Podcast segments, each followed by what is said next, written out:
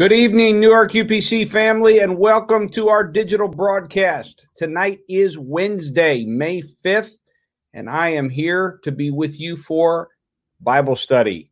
Welcome to all of our first time guests and to all of you that normally come and are a part of this broadcast. We welcome you as well.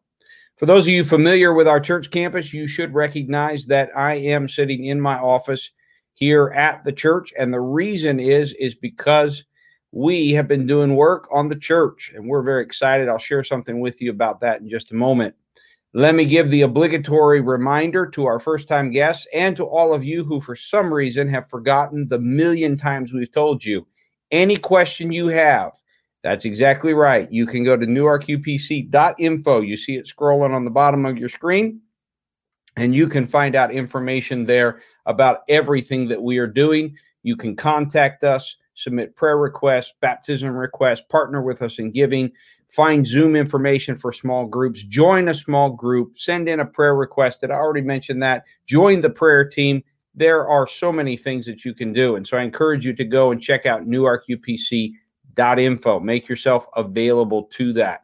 Now, I already mentioned to you that I am sitting here in my office, and you may notice that I am in my my work clothes, my normal relaxed work clothes, namely my white t shirt. Yes, my black track pants. It happens to be the ones with the hole in, in the knees because we have been working for the last nine days.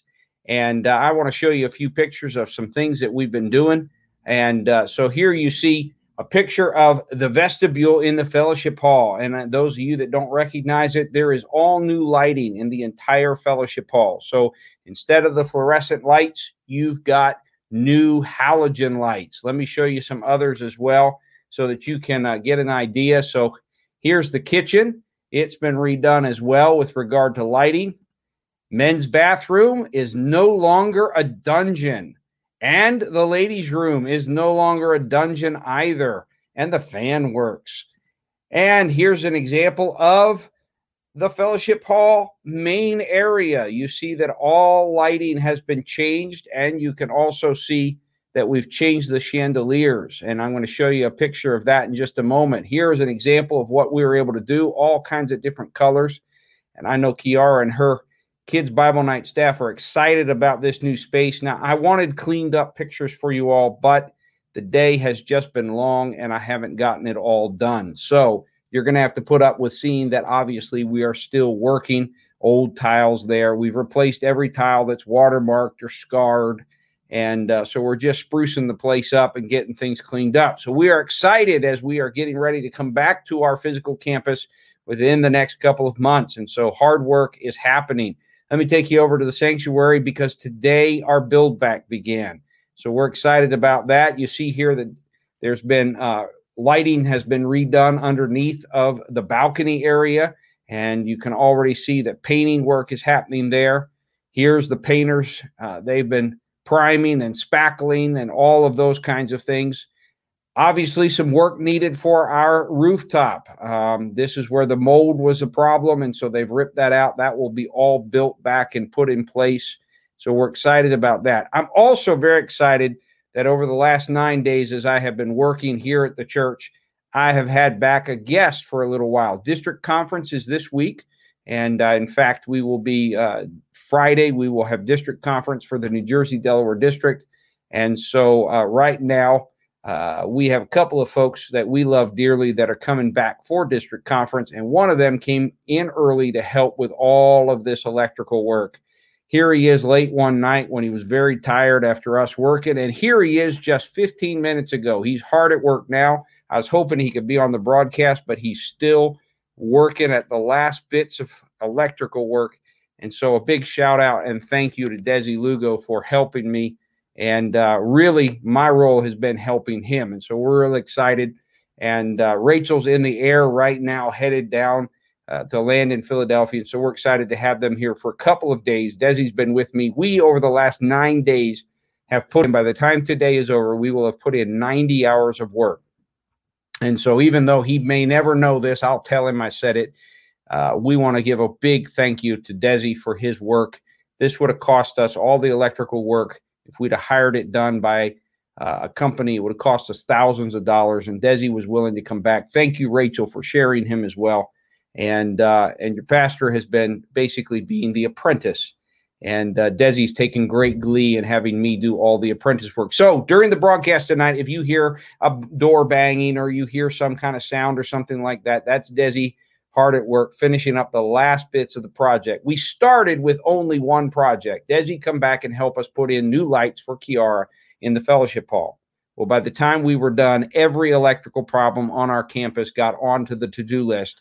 And with the exception of a few tiny things that I will finish up after this next weekend. Oh, look at that. He turned my breaker on. I have lights. There he is. He's hard at work.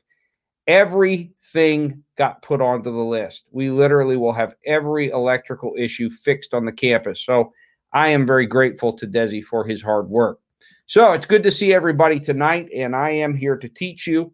For those of you that were supposed to have me on the schedule several times uh, this week, and I bailed out for one reason or another, you may not have known it. Thank you for allowing me to stay and work with Desi. And so we've been doing a good work.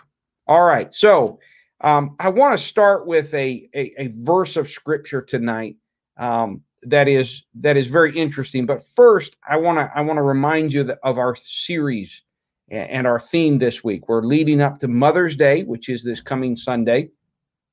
And so, uh, kind of our, our summary of, of this week is that life doesn't come with a manual.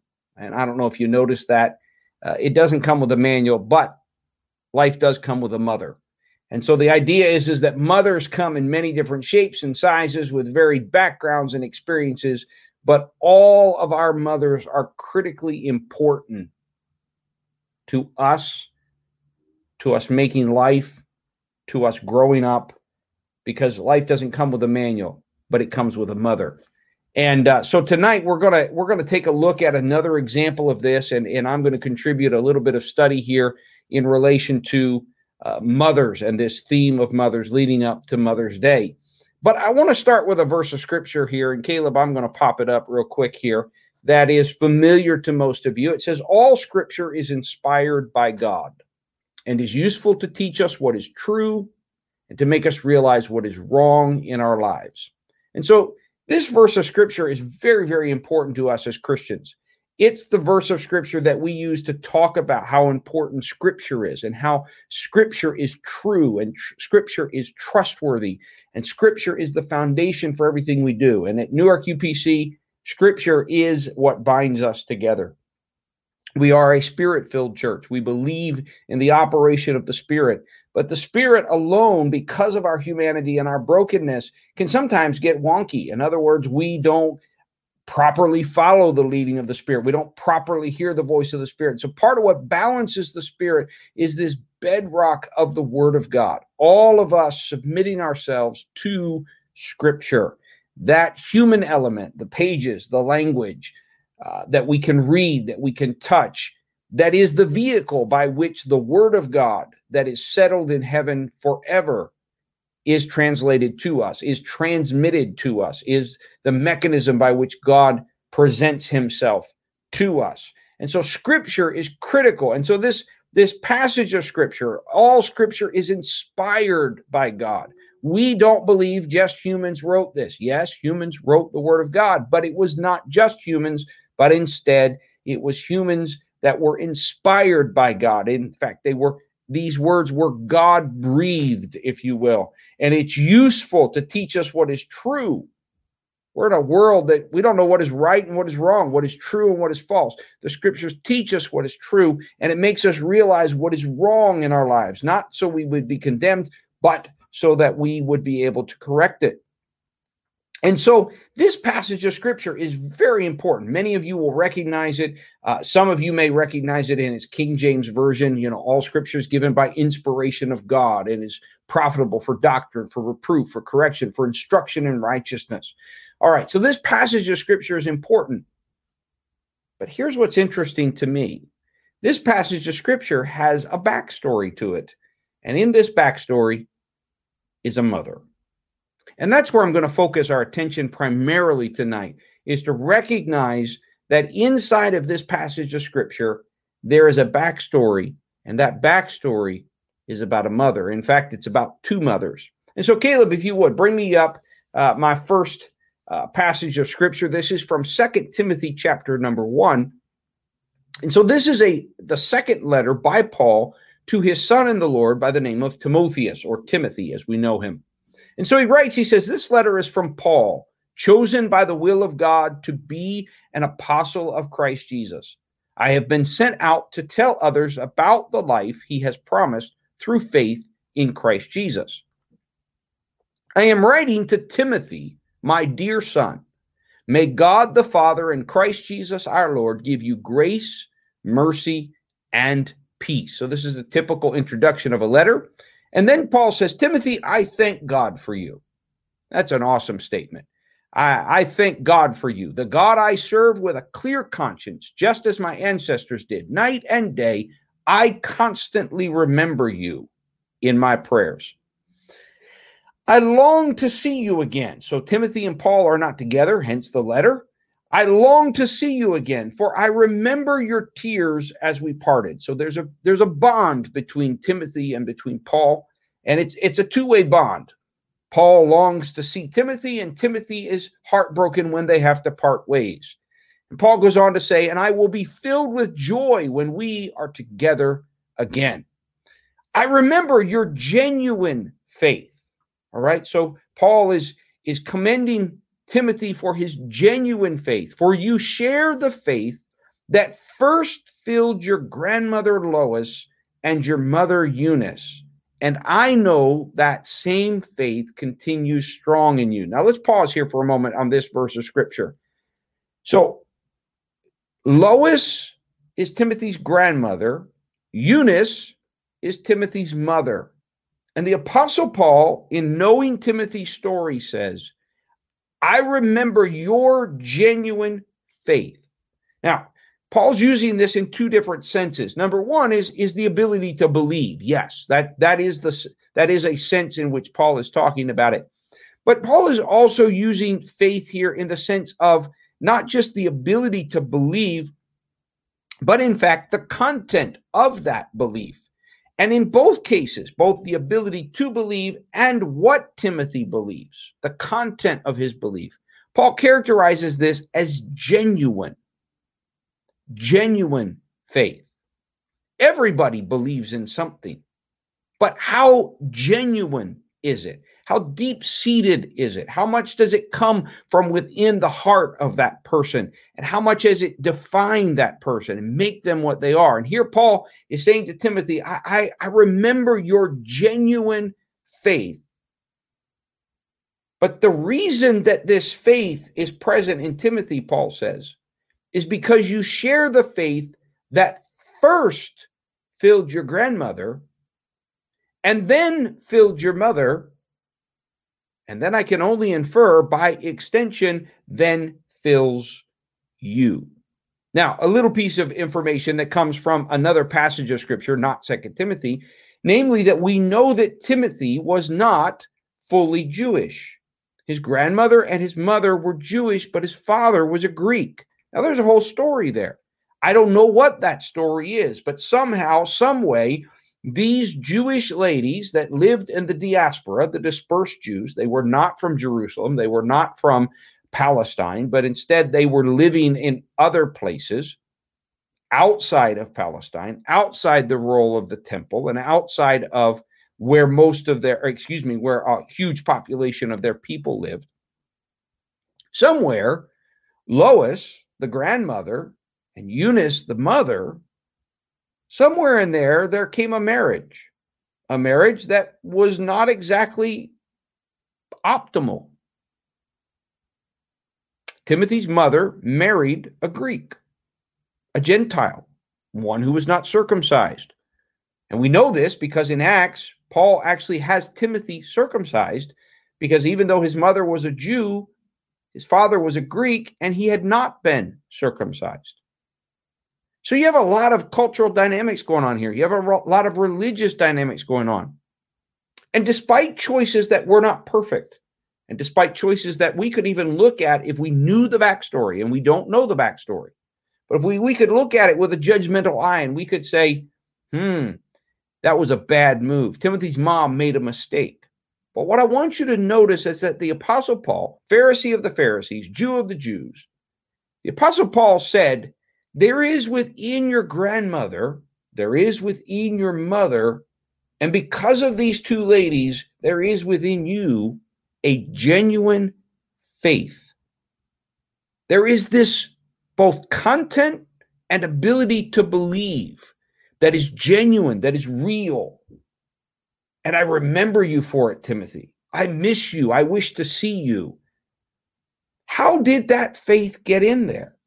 We know that Timothy had choices. Timothy had multiple cultural influences because his father being a Greek, it means half of his family were Gentiles. Half of his family did not believe in Yahweh of the Old Testament. Half of his family did not know God. And the reason we can infer this is because Timothy's father, if he had been a God-fearer, if he had been someone hanging around the synagogue, there's a very real chance that Timothy would have then, in respect of his mother, would have been circumcised, but he was not.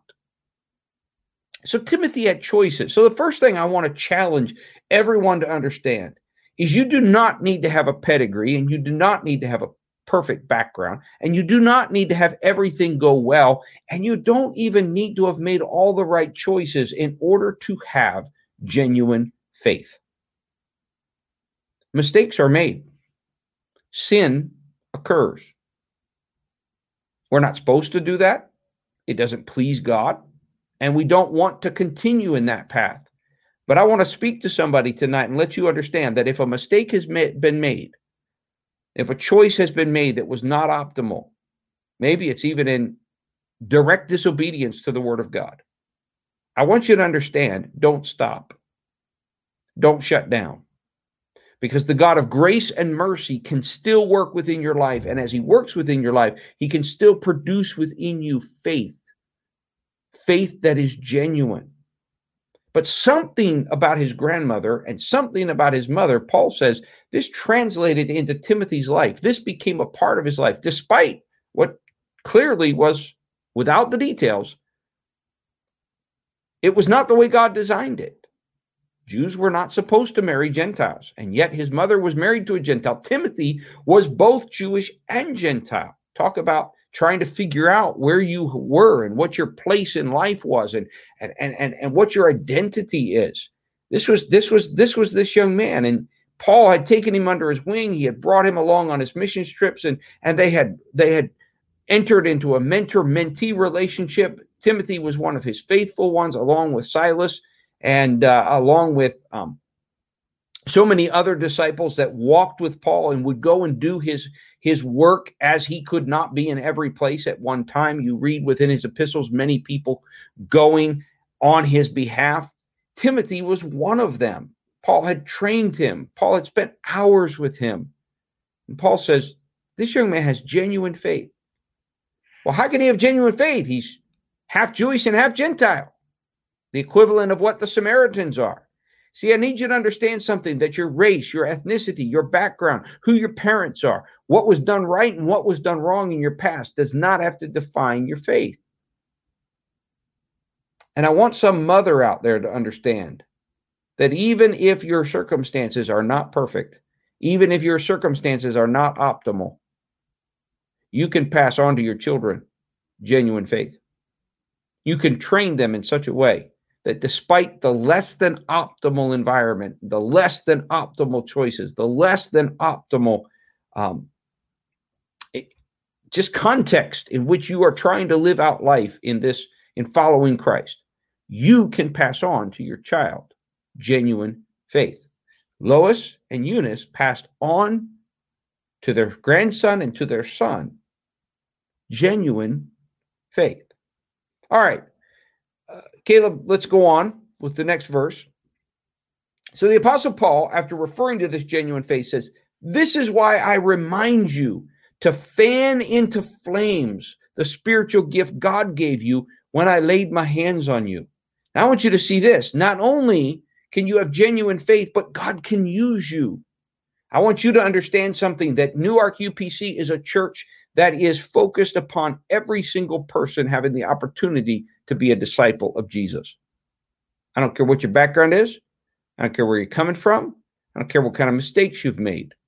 This is a church where God can work in your life. And the exciting thing about it is, is even when things are not optimal, God still can use you. And Apostle Paul is referring to a time where Timothy was anointed, if you will, where Paul laid his hands upon him and he's reminding Timothy to fan into flames that spiritual gift that God gave him when Paul laid his hands on him. Next verse, Caleb. For God has not given us a spirit of fear and timidity, but of power, love, and self discipline. So never be ashamed to tell others about our Lord. Now, I want everybody to pause here because this is another verse that is, we, we quote this all the time. God's not given us a spirit of fear and timidity, but of power, love, and self discipline, or of a sound mind. But notice where it's being applied. This is not about whether you're scared of the dark. Okay. This is not about whether you're jumpy. This verse is not about the way that we typically apply, apply it. Paul is using this verse to talk about Timothy, you do not need to be ashamed to tell others about the Lord because of who you are. You have an anointing. You have been called. You have been placed in the body. There are so many of you that are setting yourselves aside. You're you're you're looking at your pedigree, you're looking at your background, you're looking at where you're coming from, and you're looking at all that's wrong, and you're going, "Well, I can't do that. Oh, I, I I'm so glad to be a part of the kingdom, but I can't do that." And I'm here tonight to tell somebody that if Timothy can do it, so can you. If Paul can do it, so can you. If I can do it, so can you. Every one of us have been called to make disciples.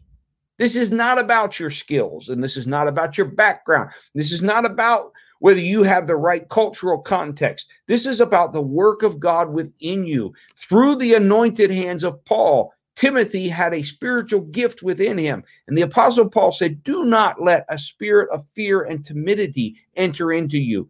You, through God, have power. You, through God, have love. And you, through God, have self discipline. So never be ashamed to tell others about our Lord.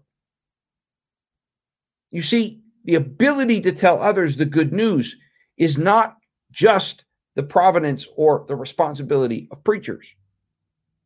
I'm going to come to this in just a moment, okay? It's not just that, because here's the problem. We've got definitions about who are preachers and what preaching is that are not biblical. They don't work. We've made them up. They're culturally defined, and we've made up all kinds of rules about them. And I don't know where they all came from. I don't know why they all came into existence. But the problem is, is remember what I said all scripture is given by inspiration of God and is profitable for doctrine, for reproof, for correction, for instruction in righteousness. Or as the NLT says it, it is profitable to tell us what is right and it's profitable to tell us where we're wrong. Scripture is what binds us together, not our culture, not our background, not our religious beliefs. Scripture. Scripture is where God has revealed himself to us. So we've got this idea that, you know, I've got to have this certain pedigree or I've got I've got to have this certain calling. No. Timothy was a half breed. He was half Jewish and half Greek. Paul before Jesus would have had nothing to do with Timothy. After Jesus, he takes Timothy with him and says, "Come work with me in the kingdom." You see barriers get broken down when we work within the kingdom because God is not interested in the walls of partition, if you will, or the separation that exists in our world. No, they're to be torn down. We are to be engaged in relationship, real relationship, one with another. And the power of God that creates that real relationship, that is the mechanism by which we share the gospel. Not our skills, but God. Not a spirit of fear and timidity, but of love, power, and self discipline. All right, Caleb, give me the next verse. Let's keep moving because my time is moving away from me. So the Apostle Paul goes on, he says, And don't be ashamed of me either, even though I'm in prison for Christ. With the strength God gives you, be ready to suffer with me for the sake of the good news. All right? For God saved us and called us to live a holy life.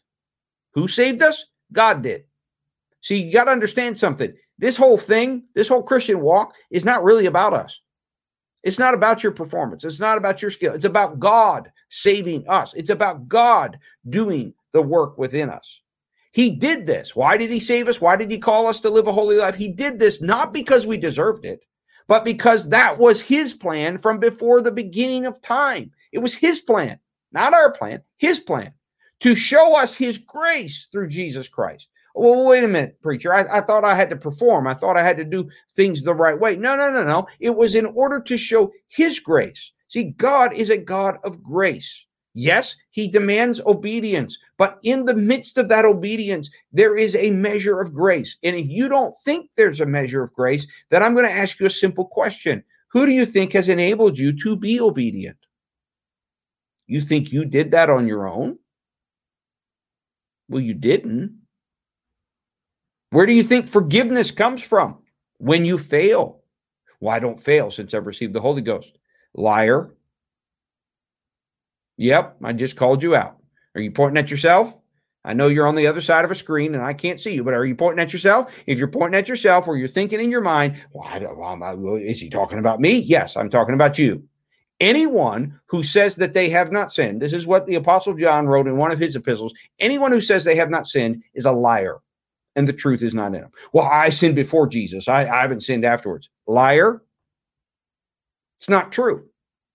You do not earn the right to speak for Christ. In fact, your brokenness is the mechanism by which you, through the power, through the love, and through the self discipline of the Spirit, are able to tell others about Jesus because you are broken just like them, but you have met a God who's working within you.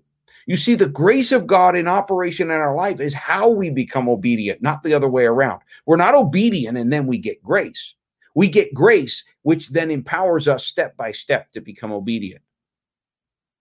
All right, everybody give me a thumbs up on that. That's the amen. I need an amen right now. I need some people that understand that you are not earning the grace of God. The grace of God is given to you, and by the grace of God and by his mercy and by his power, you are becoming righteous and holy and true before God. Come on, give me some thumbs up. I need everybody to wake up there. Don't be asleep. I'm going to head for the landing strip, but I, I got to get a couple more things in.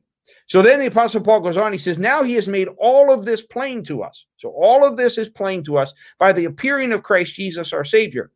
He, Christ Jesus, broke the power of death and illuminated the way to life and immortality through the good news. The very thing that Timothy is supposed to not be afraid or timid about sharing is this good news. All right, Caleb. And God chose me, Paul says, to be a preacher, an apostle, and a teacher of this good news. Now let me let me park here for just a moment. Let me park here for just a moment. God chose me to be a preacher, an apostle, and a teacher of this good news. Are those in are, are those in in in rank? Or, you know, he's first an apostle, and he's second a preacher, and he's third a teacher. Is there is there some kind of pecking order going on here? I would submit to you tonight. It's interesting if there is something that the Apostle Paul fights and writes more about than any other topic, it's his apostleship. And what is apostleship? Someone who is sent. The fact that he was called by God and not called by human. But notice here, he says, God has called me to be a preacher. Well, that, that's the guy behind the pulpit, right? No. God has called me to be a preacher. Well, that's that's the one who who leads the church, right? No. God has called me to be a preacher. That that's that's the one that that's the one who runs everything. As my son Vincent, when he was very young, uh, told the told a whole gaggle of people who were standing around. He said, "My dad runs this place." Well, let's just say Vincent got a little bit of a talking to. I'm not sure if it was just through his ears. It might have been through the seat of his pants when we got home because it was a wrong attitude and a wrong spirit. So preachers are the ones that run everything, right? Wrong. I want you to hold on to that word right there. God has chosen me to be a preacher, an apostle, and a teacher. All three are related to what? The good news. The good news. See, the problem is, church, is we have forgotten that this is not about us. This is about the good news. This is not about your role in the body. It's about the good news. This is not about your title. This is about the good news. What is Timothy to not be timid and afraid of doing? Sharing the good news. This is what it's all about. All right, Caleb, let's go on. But you, Timothy, certainly know what I teach. You, Timothy, you know how I live. Timothy, you know what my purpose in life is. You know my faith. You know my patience. You know my love, and you know my endurance. Timothy, you know me. You know me. All right, let's go. You know how much persecution, you know how much suffering I've endured. You know all about how I was persecuted in Antioch and Iconium and Lystra, but the Lord rescued me from all of it. Yes, and everyone who wants to live a godly life in Christ Jesus will suffer persecution. But evil people and impostors will flourish. They will deceive others and will themselves be deceived. But you, Timothy, you must remain faithful to the things you have been taught. Now, just for all of you that know, I forget how far back, but somewhere in here, we jumped from chapter one to chapter three. All right. I neglected to put in a, a, slide to tell you when that happened, but a couple of verses back, we jumped from chapter one to chapter three. But remember, genuine faith. Now, Paul reminds Timothy in this letter later, he says, You must remain faithful to the things you have been taught. You know they are true, for you know you can trust those who taught you. Well, who who who taught him? grandma and mama. Grandma and mama. So here you have a young man that the Apostle Paul is instructing based upon his genuine faith not to be timid and not to be scared, to share the good news. And he's called upon to be remain faithful. You've got genuine faith, Timothy. You got it from your grandma and you got it from your mama. And you know the things that you've been taught are true, for you know you can trust those who taught you. Next verse. You have been taught the Holy Scriptures from childhood, and they have given you the wisdom to receive the salvation that comes by trusting in Christ Jesus. What's he been taught? What's grandma been teaching him? What's mama been teaching him? The Holy Scriptures. You've been taught these from when? From a childhood. Next verse. And here is where we started. All scripture is inspired by God and all scripture is useful to teach us what is true and to make us realize what is wrong in our lives. It corrects us when we are wrong and it teaches us to do what is right. God uses scripture to prepare and equip his people to do every good work. Whoa, pause right there. Wait, pause right there. Wait, wait, wait, wait. God uses the scripture to prepare and equip his preachers, right? To do his good work. God uses his scriptures to prepare and equip his teachers. He, does this to take care of the lead pastors, right? He does this to take care of the pastoral team. He does this to take care of the leaders. No, that's not what it says. Timothy, genuine faith was taught to you by your grandmother and your mother. How'd they teach you genuine faith? By teaching you the scriptures. Now, what do you do with those scriptures? Those scriptures are the means by which you know what is right and what is wrong. You are corrected by God. He uses it to prepare and equip his people. His people, not a select group of his people, all of his people. Go forward. I solemnly urge you in the presence of God, Timothy, and Christ Jesus, who will someday judge the living and the dead when he comes to set up his kingdom. Now we're at chapter four. Preach the word of God. Oh, there we go. That's your job, Steve. You're supposed to preach. Wait a minute, Caleb, go back one verse. Now, one more verse. This, all scripture is given by inspiration of God. This scripture corrects us when we're wrong. It teaches us to do what is right. God uses it to prepare and equip his people to do every good work. Two verses later, two verses later, Timothy, the one with genuine faith, the one whose grandmother and mother have taught him, he now is told to preach the word of God. Uh, you all remember there are no chapters and verses when these letters are written. So there's no break in thought here, ladies and gentlemen. Timothy is a believer, one with genuine faith, who's called upon by Paul not to be timid and not to be afraid to share the good news. And now he's being told, just as I referred to again, to preach that word of God. Do you know what that word preach means? Doesn't mean stand behind a pulpit. It means to proclaim. It means to announce. All that you need in order to proclaim is the authority of the person who gave the message and the correct message. Did you hear me, church? All you need to proclaim, all somebody in the ancient world needed to do in order to preach or proclaim or announce something is to have the authority of the person who the message was from and to have the accurate message.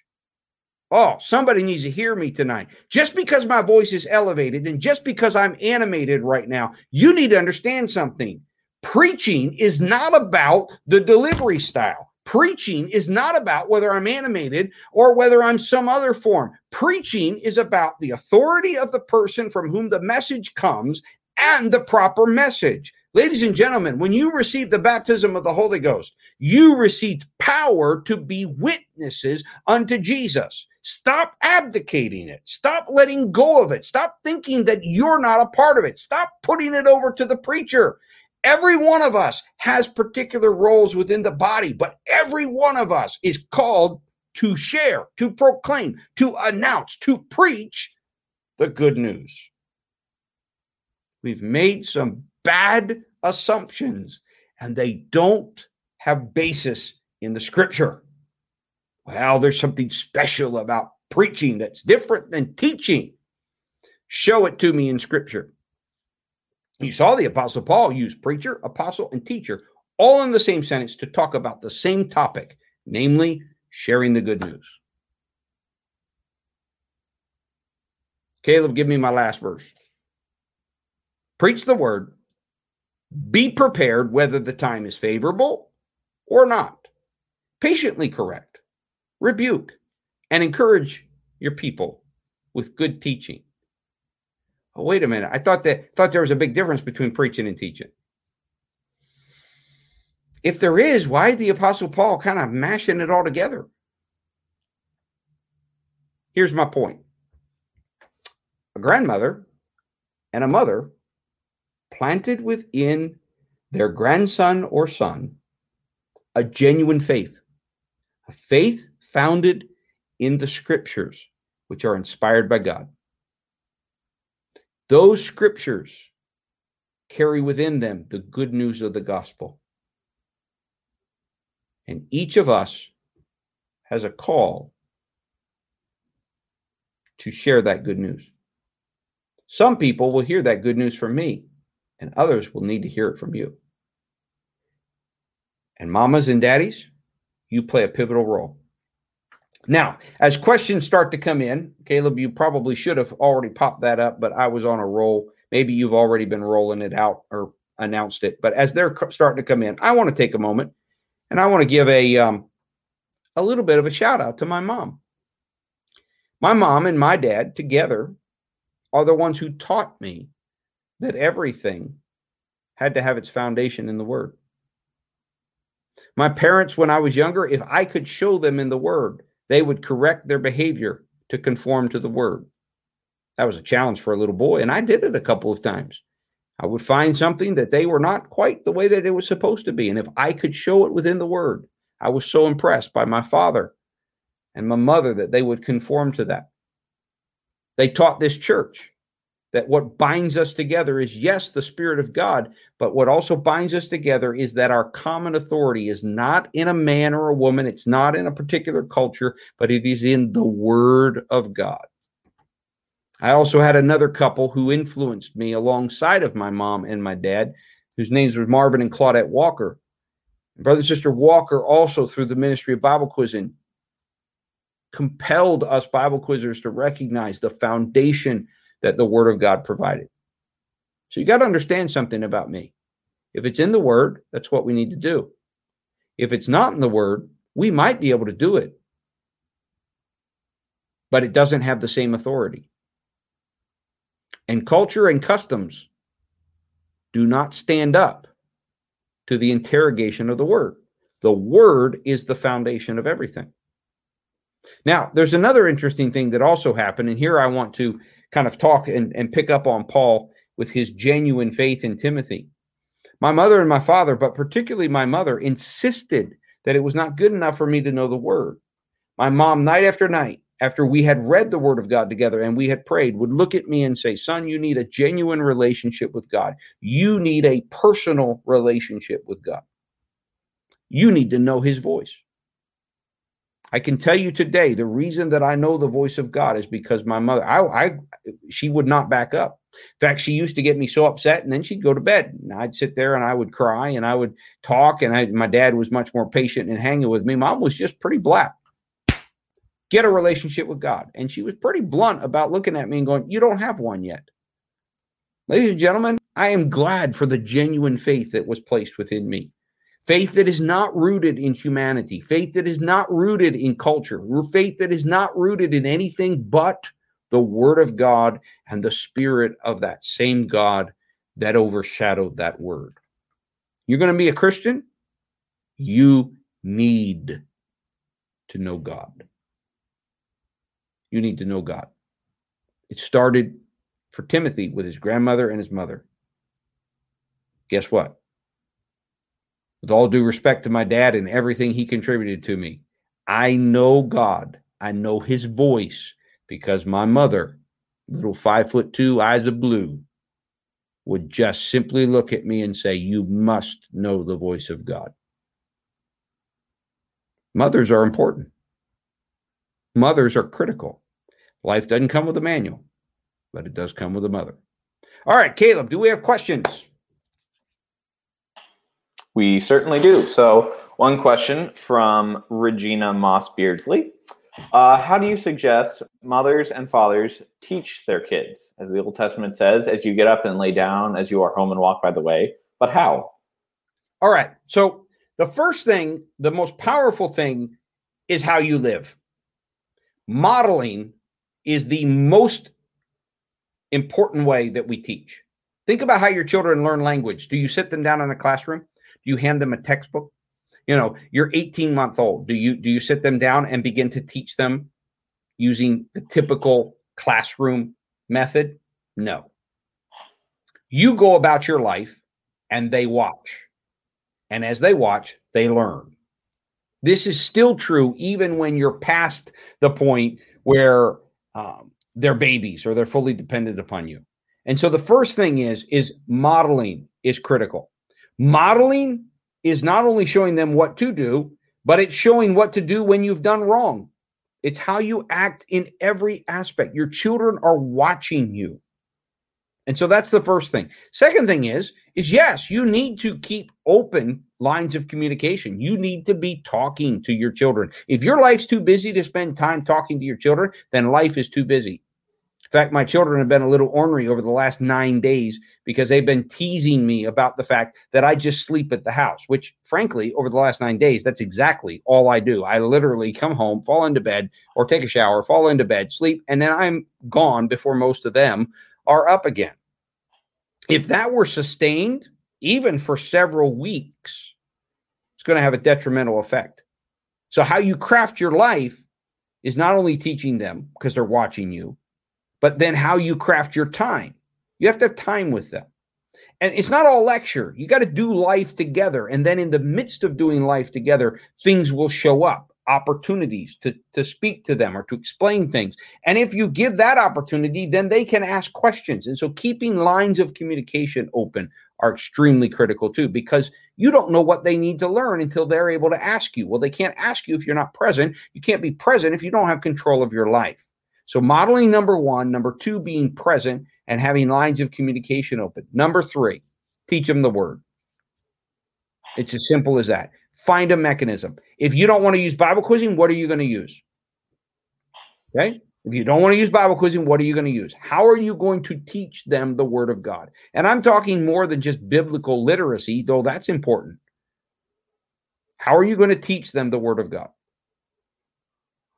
I think that's probably a long enough answer for that question. Let's move on to another.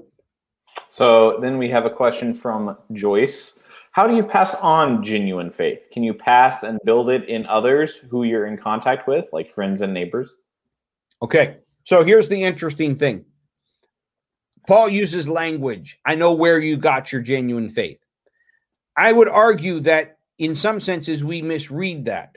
What he's talking about is I know the source of your genuine faith, but it's not something, Joyce, that you can pass on. It's something you can model, it's something that you can give an example of. But in the end, faith is arrived at only by the choice of the person. If I had the ability to actually control whether somebody had faith or not, all of you would have faith not just my children. I'd take control of everybody and I would make sure that they had faith. But that's the problem because faith is something that you have to choose. But I believe that what Paul is talking about when speaking of Timothy's genuine faith, and I know where it came from, it came from your grandmother and from your mother. Again, I think it has to do with the question asked before, which is how do we teach this? How do we share this? It's this modeling, it's this exposure, it's what we talk about, it's how we communicate, it's in the air. But ultimately, the person has to choose it. They have to commit to it. My mother could every night insist, Steve, get a personal relationship with God. But in the end, I had to choose to do so. And many of you have heard the story. At 12, I chose to, to, to tell God I would serve him. At 16, I chose God, chose to tell God, okay, I will do it your way. And I haven't looked back. I've not been perfect. I've not done everything right, but I have not backed away from that. That was my choice. My parents, they could stack the deck. They could make it hospitable to do so. They could make it hard not to do so. But ultimately, it came down to my decision. I had to choose to do it. All right, then there is a question from Pastor Debbie. In today's world, there are women who are ordained to preach. How does that fit in with the word? Ah, excellent question. So, first of all, this whole ordained is a problem because it does not have uh, very good scriptural backing. All right. We pick up things like the Apostle Paul laying hands upon Timothy, but notice what the gift that he refers to is. It's not this ministry track. It's the a spiritual gift within you that you're not to be timid to share about the gospel. And so I would argue that we've got all kinds of language that's that's all messed up. Okay. Now I'm an ordained minister because we do have culture, we do have structure, and human organizations use these. There's local and general and ordination, or others use just ordination. So I'm not throwing that out, but I am telling you it's not biblical. You don't have Bible backing for that. You have within the scriptures the idea that there are elders that can be appointed. Okay. And the language there is, is that other elders would lay their hands upon them. But notice the word is elder. It's not minister. It's not preacher. it, it is elders. And so here's the problem the New Testament is pretty clear that women have available to them all of the same functions within the body of Christ as men do. Why? Because the Apostle Paul says that in Christ there's neither Jew nor Greek, there's neither male nor female, there's neither bond nor free. Notice all three of those existed. So there were men and women together in the church, there were Jews and Gentiles together in the church, and there were slaves and free persons together in the church. But Paul says when you walk in the church doors, those lines of separation they don't exist in Christ, for we're all one in Christ. So, my simple answer is that it's not just in today's world that there are women who are ordained to preach. There were women ordained to preach in Paul's world. One example the Apostle Paul wrote one of the greatest letters, theological letters. It was his most important letter because he was writing to probably a mostly Jewish audience that he had never met. They had heard stories about this Paul, stories that made them distrust him. And this letter is known as Romans. Do you know who delivered or preached or spoke or proclaimed or announced this letter? A lady named Phoebe. So, our problems are that we have built up structures that are not based in the word. They're not founded in the word.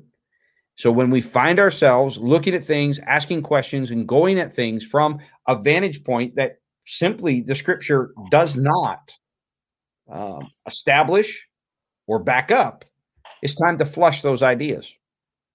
Okay. Many times we come with questions that are informed by our culture, our background, our experiences, and we want the scriptures to answer them. But the problem is, is the scriptures don't answer them because God never thought you were going to go there. It's not a question that He has an answer for. So when the scripture's silent, you got to ask yourself where that come from, where the idea come from. So when it comes to ordination, I know we use the Timothy passage.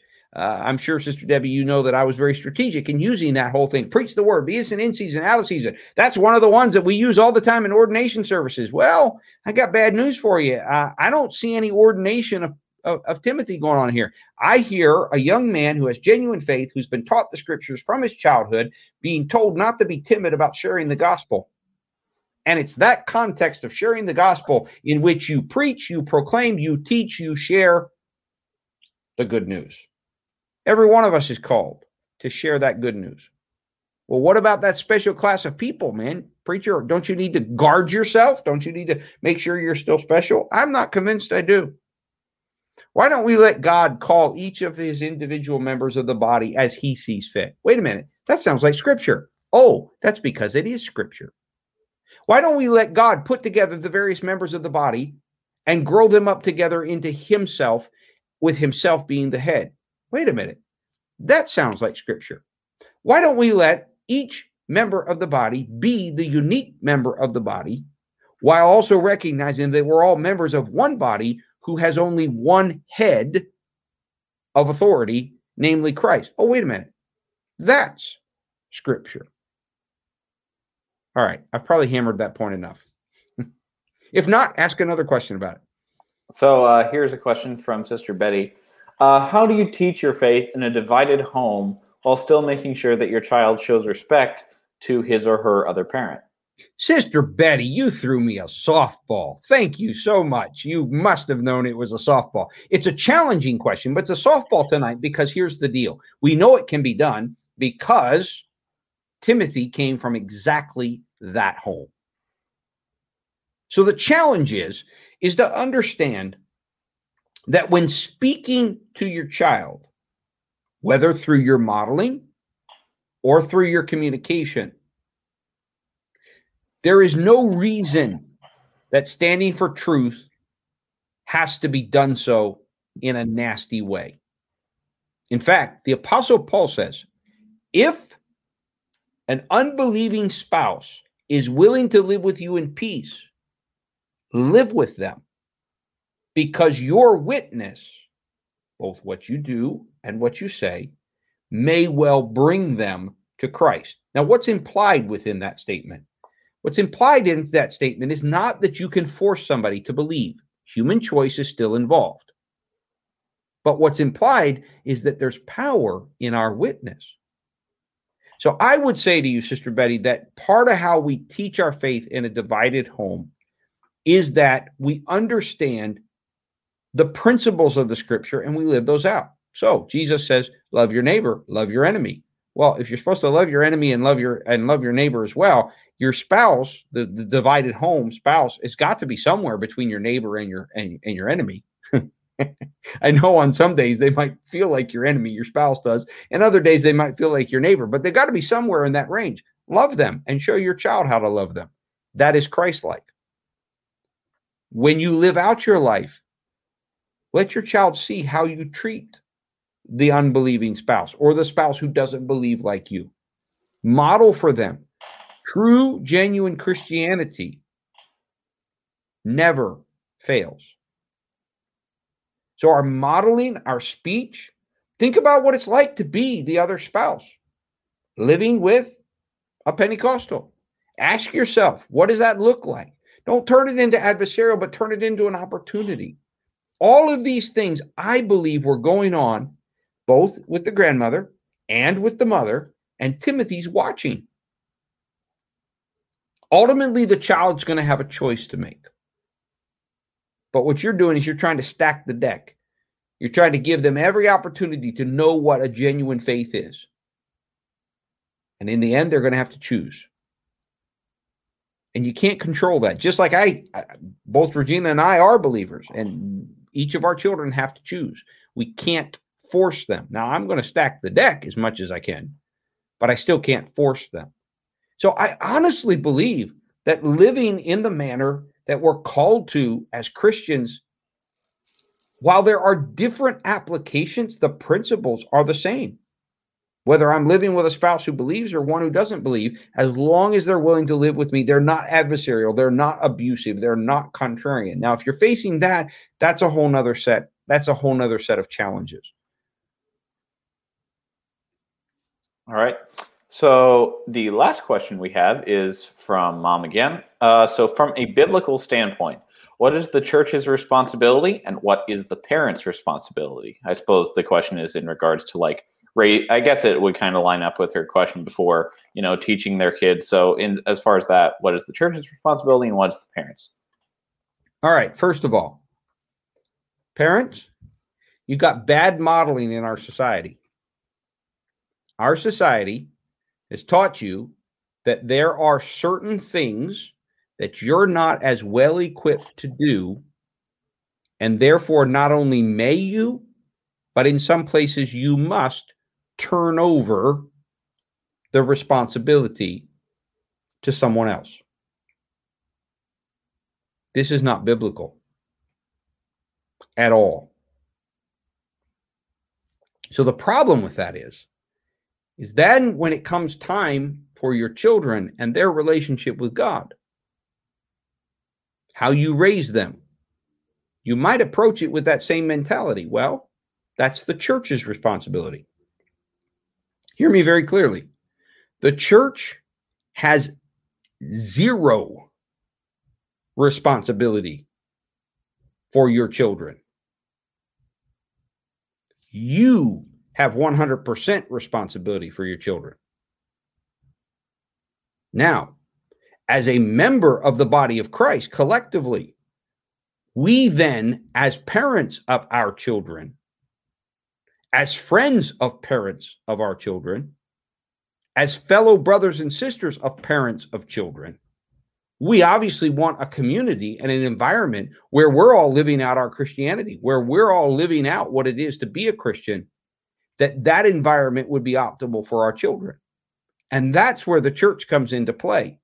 But the word responsibility, and again, I'm not sure what Regina meant by that, but I'm going to read that word responsibility Please show me in the scripture where the church is responsible for children. I can show you plenty of places where parents are responsible for children. I can't show you places within the scripture where the church is responsible for children.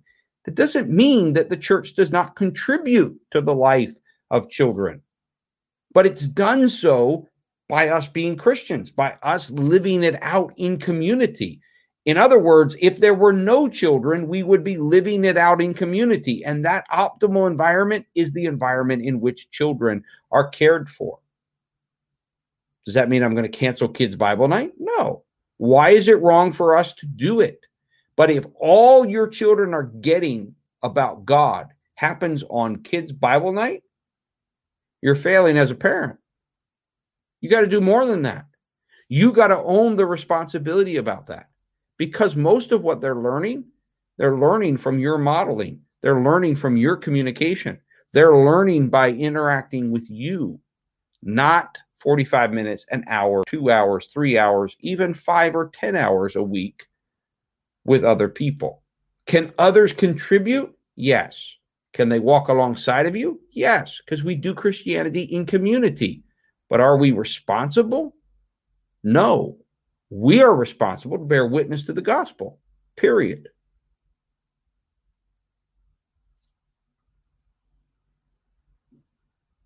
Any other questions, Caleb?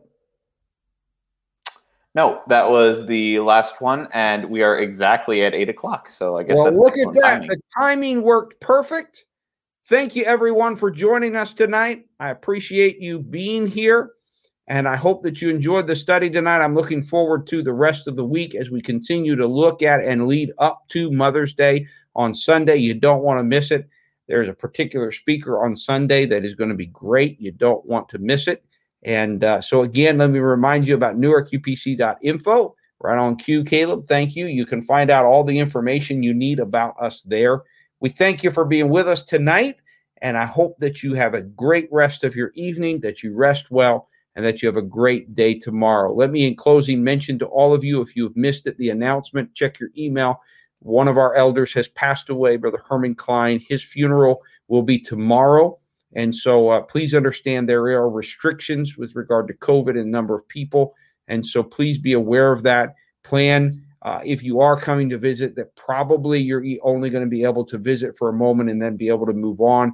Uh, may not be able to stay for the service, or if you wait in your cars, then you could join outside at the interment if you'd like to do that. But all of that is tomorrow. Again, check your emails. And uh, if you've got any questions about that that's not clear, call the church office and uh, we'll be sure to uh, help you out with that. So, with that said, thank you everyone for being with us tonight. God bless you. Have a great night, everybody. Good night.